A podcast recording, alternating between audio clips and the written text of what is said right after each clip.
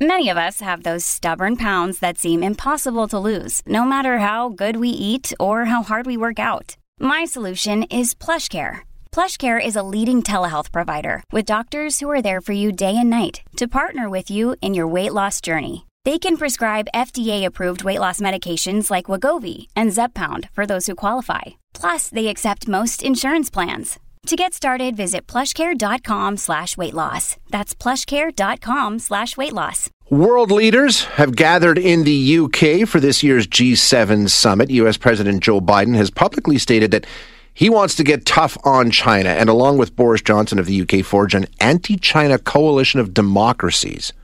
Now, given Canada's general reluctance to take any action that may upset the Chinese, the question is where does Justin Trudeau stand on all of this? Will he take advantage of this posture?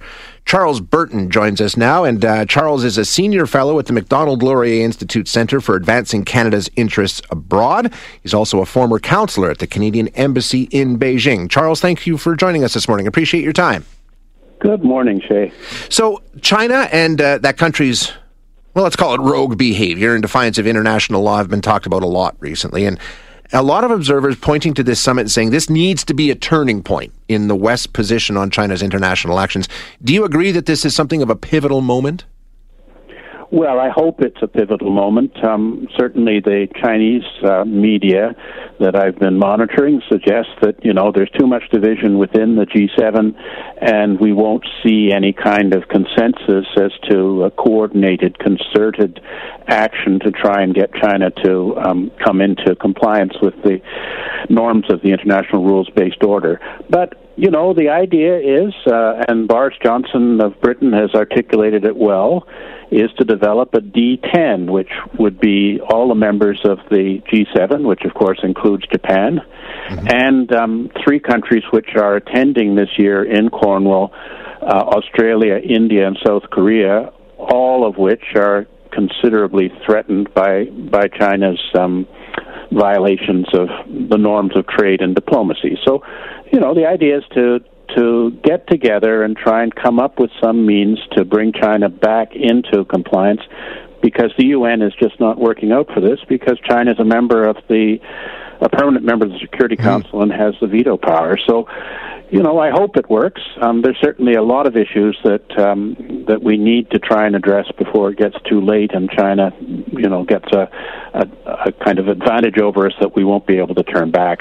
Yeah, and Charles, one of the interesting things about this is, you know, when you take a look at those the G7 or, as you said, the D10 and all these countries, they don't agree on a lot of things unanimously, but China seems to be one. So you would think um, that would be an opportunity for progress because, as you said, they're all being influenced or threatened in some way.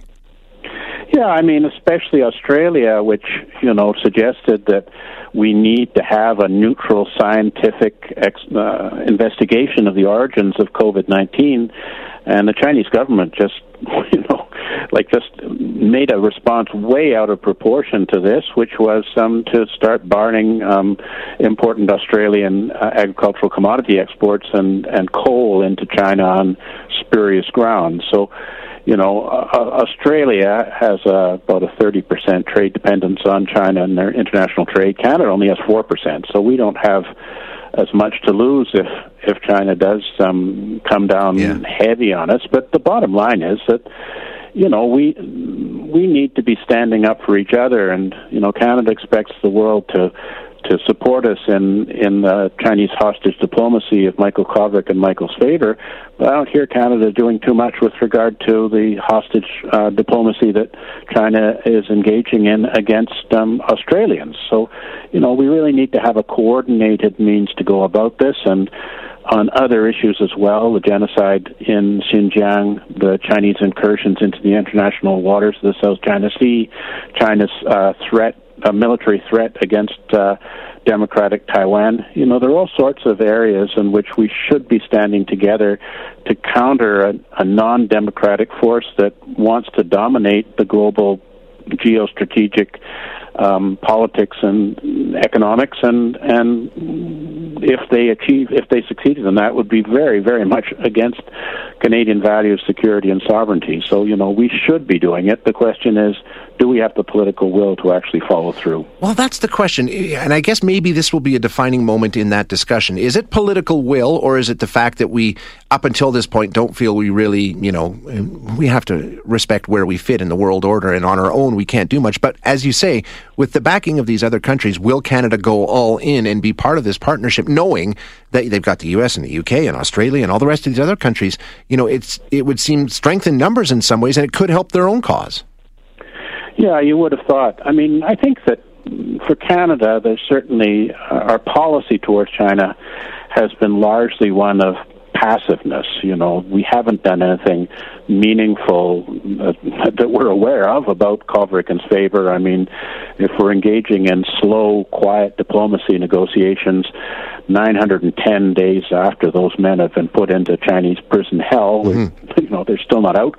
So that suggests that didn't work. And when China, you know, pressured us further on the Meng Wanzhou, the Huawei CFO, extradition case to the United States by by barring our canola seeds and meat on entirely spurious grounds, Canada didn't take any retaliatory action, and we and Canada really doesn't do anything meaningful about you know Chinese menacing and harassing operations against persons of Chinese origin in our country or pervasive Chinese espionage and cyber espionage.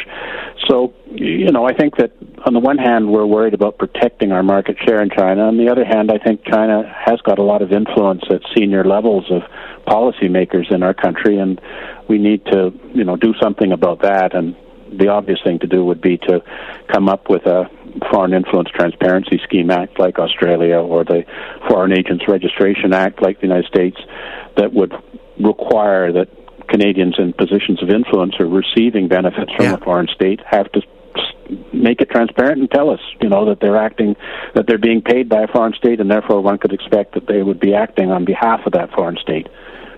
Yeah, makes perfect sense. Um, last one before I let you go here. We know that all of these countries are dealing with their own issues with China, and you know if they can actually come together and form a unified front and come up with some sort of consensus and policy, you know that these major democracies can agree upon and sort of agree they'll all implement as uh, as one. Um, does that sway what's going on with China? Because we know up until now China has been pretty much undeterred by any actions any of these countries have taken, have just continued to do what they're going to do. Well, I mean, it's largely because it's an asymmetrical bilateral relationship that China can take advantage of. You know, they're they're able to to cause considerable problems for our farmers.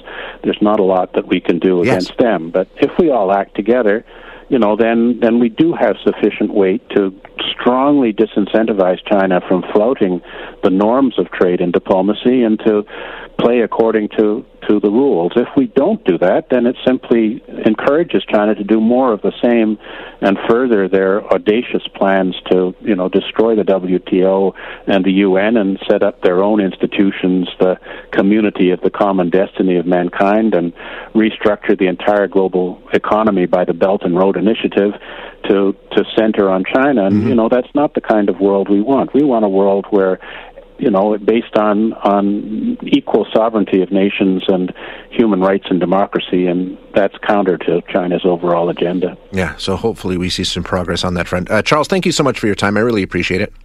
Good to speak with you, Shay. Yeah, thank you, sir. Yeah, thank you. Sir. That is Charles Burton, who is a senior fellow at the Macdonald Laurier Institute Centre for Advancing Canada's Interests Abroad and a former counselor at the Canadian Embassy in Beijing, talking about the G7 summit and how China is one of the topics of discussion among the leaders of the world's uh, seven largest economies. Um, so we'll see what happens there. Um, the other topics of discussion climate change and uh, the pandemic. Those are the three that have been mentioned by the leaders as they want to address while they're there. And uh, already some announcements when it comes to vaccines. Canada is expected to announce a donation of up to 100 million doses of vaccine, which is its share of the 1 billion dose pledge that's expected to emerge from all countries that are attending the summit this weekend. Um, according to a Canadian government source, the 100 million doses would include previous contributions which uh, includes the 440 million that was given to the COVAX program. So 100 million from Canada is expected. Um, the World Health Organization is pressing these leaders to ensure that you know there's access uh, around the world. Uh, UK Foreign Secretary Dominic Raab says he agrees. There's a global responsibility to ensure that everyone is vaccinated as soon as possible. The aim is to get the world vaccinated by the end of 2022. If we can do that, uh, we'll be making a real uh, step forward in dealing with the pandemic globally, which is important because we know no one's safe until everyone's safe. So they seem to be on board. Uh, the United States, uh, Joe Biden announced. Um, he was with the chief executive of Pfizer yesterday. They pledged to buy and donate 500 million new doses. So that handles half of the 1 billion doses right there. Canada with another 100 million. And then you've got, you know, UK and the rest of the countries to come on board. So that's a focus of the summit this week. And, uh, it makes sense, right? I mean, as they said, we're not all safe until everybody is safe. Uh, we know what happens with variants and things like that. You know what's happening in Calgary right now with the Delta variant at Foothills Hospital and double vaccinated people getting sick with that Delta variant. So um, the sooner we get everybody vaccinated, the better off we are.